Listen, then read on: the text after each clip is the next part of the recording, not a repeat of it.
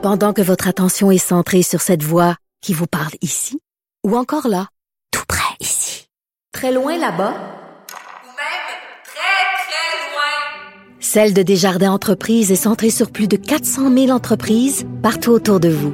Depuis plus de 120 ans, nos équipes dédiées accompagnent les entrepreneurs d'ici à chaque étape pour qu'ils puissent rester centrés sur ce qui compte, la croissance de leur entreprise.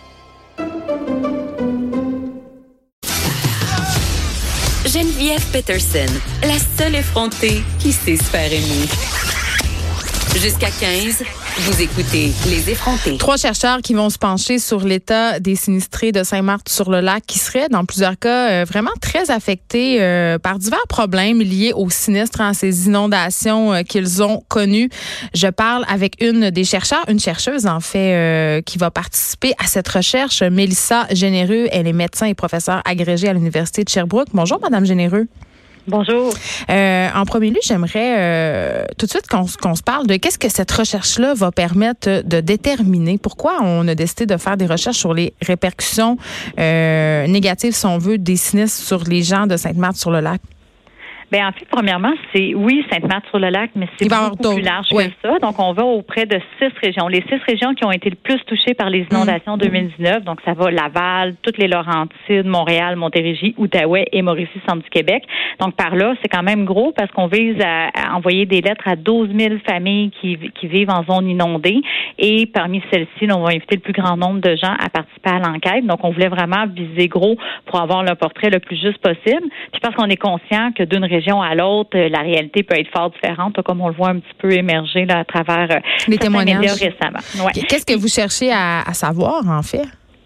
C'est que, en fait, je dirais que c'est une combinaison de deux choses. Mm. Il y a notre expérience très terrain qu'on a observée. Vous allez peut-être trouver le parallèle drôle au départ, mais à la, ben pas drôle, mais euh, bon, à la suite de la tragédie de lac mégantic 2013, moi à l'époque j'étais directrice de santé publique, puis j'ai vraiment accompagné la communauté et on a fait ce genre d'enquête là auprès de la communauté pour monitorer. On était comme pas certains, on avait le feeling qu'au niveau de la communauté les choses allaient pas si rondement, mais on n'avait pas d'outils pour être sûr de poser le bon diagnostic. Donc on a fait l'enquête un an après, deux ans après, puis on l'a même fait cinq ans après. Puis à chaque enquête, ça a été vraiment utile parce que ça a permis d'un peu plus quantifier la quantité de gens qui peuvent être affectés soit par des symptômes dépressifs, anxieux, même par des manifestations de stress post-traumatique, euh, l'abus d'alcool. Donc l'idée, c'était de dire bon, si à Mégantic, à la suite d'une telle catastrophe, on a remarqué ces impacts-là.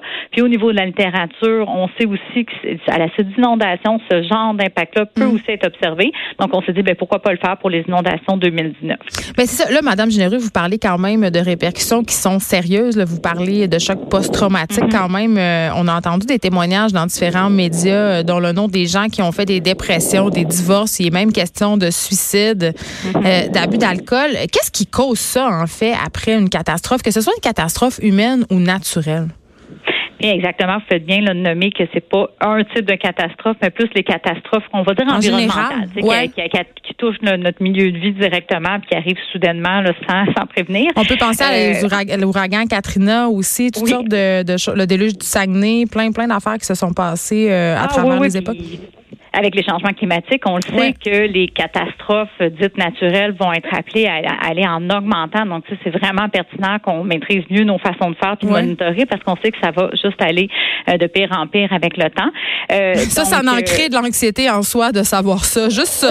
Oui, le phénomène un peu d'éco-anxiété que les gens disent, mais ouais, le, but c'est pas de faire paniquer les gens parce que moi je trouve que tout ce qu'on fait, oui, c'est sur le coup c'est pas très le fun. Hein. C'est un peu comme quand tu vas voir ton médecin puis qui te donne ton diagnostic, c'est c'est pas le fun à recevoir, mais en même temps, le médecin va pas te laisser là en disant voici le diagnostic, puis mm. débrouille-toi. Le, médecin va te donner un plan d'intervention, puis un plan d'accompagnement, mais c'est vraiment ce qu'on veut faire aussi avec les communautés. Peut-être pas juste nous, les chercheurs, mais euh, ben, moi, je suis aussi médecin de formation, mais je travaille avec plein de collègues des différentes directions de santé publique concernées, des gens des équipes psychosociales, des gens des municipalités.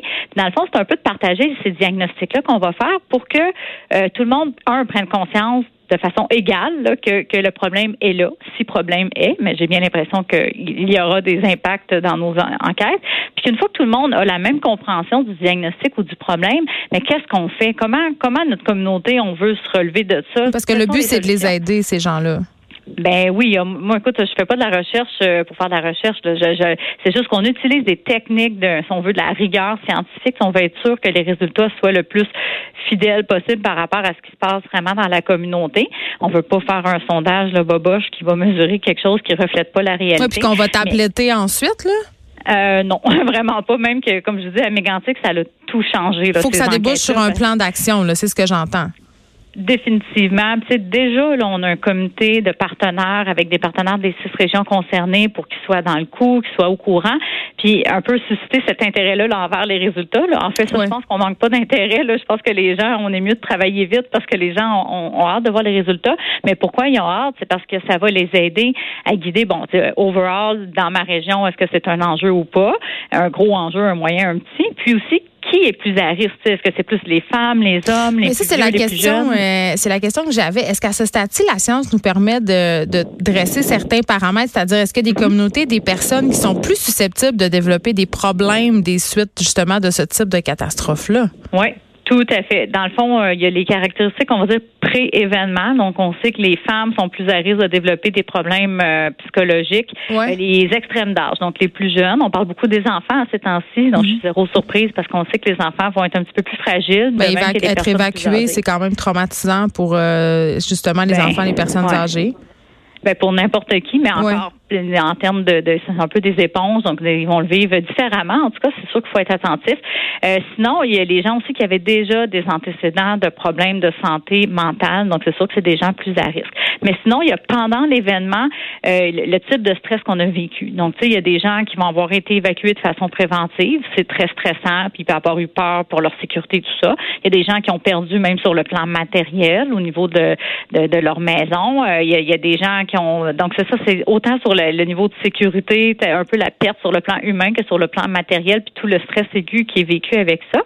Et majeur, il y a tous les facteurs qui viennent après la catastrophe. Donc, dans le fond, tous les stresseurs qui arrivent après, comment on a, on peut peut-être pas éviter tous les stresseurs, tu sais, d'avoir à faire des appels avec les assurances, ça c'est si on est assuré, euh, tout le processus d'indemnisation, toutes les questions, l'incertitude, à savoir quand est-ce que je vais pouvoir oui, c'est de la gestion euh, au jour le jour, c'est une montagne administrative qui peut paraître euh, pour certains insurmontable.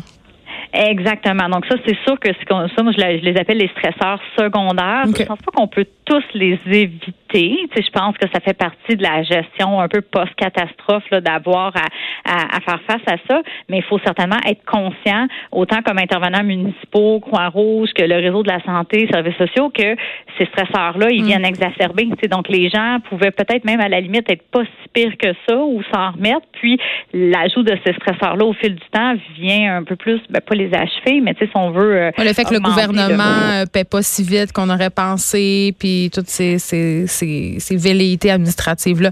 Euh, Madame Généreux, est-ce que, tantôt, je parlais, je, me, je comparais un peu euh, le processus que vivent les sinistrés, parce que moi, j'étais là pendant le déluge du Saguenay, je viens de là, à des gens qui vivent un deuil. C'est-à-dire, au début, on est très, très entouré, on a beaucoup d'aide, on a beaucoup d'empathie, de, de sollicitude, puis après, on se ramasse un peu livré à nous-mêmes. Est-ce que ça, ça contribue à, la détresse, à ce que les gens ont l'impression qu'il n'y aura pas de lumière jamais au bout du tunnel?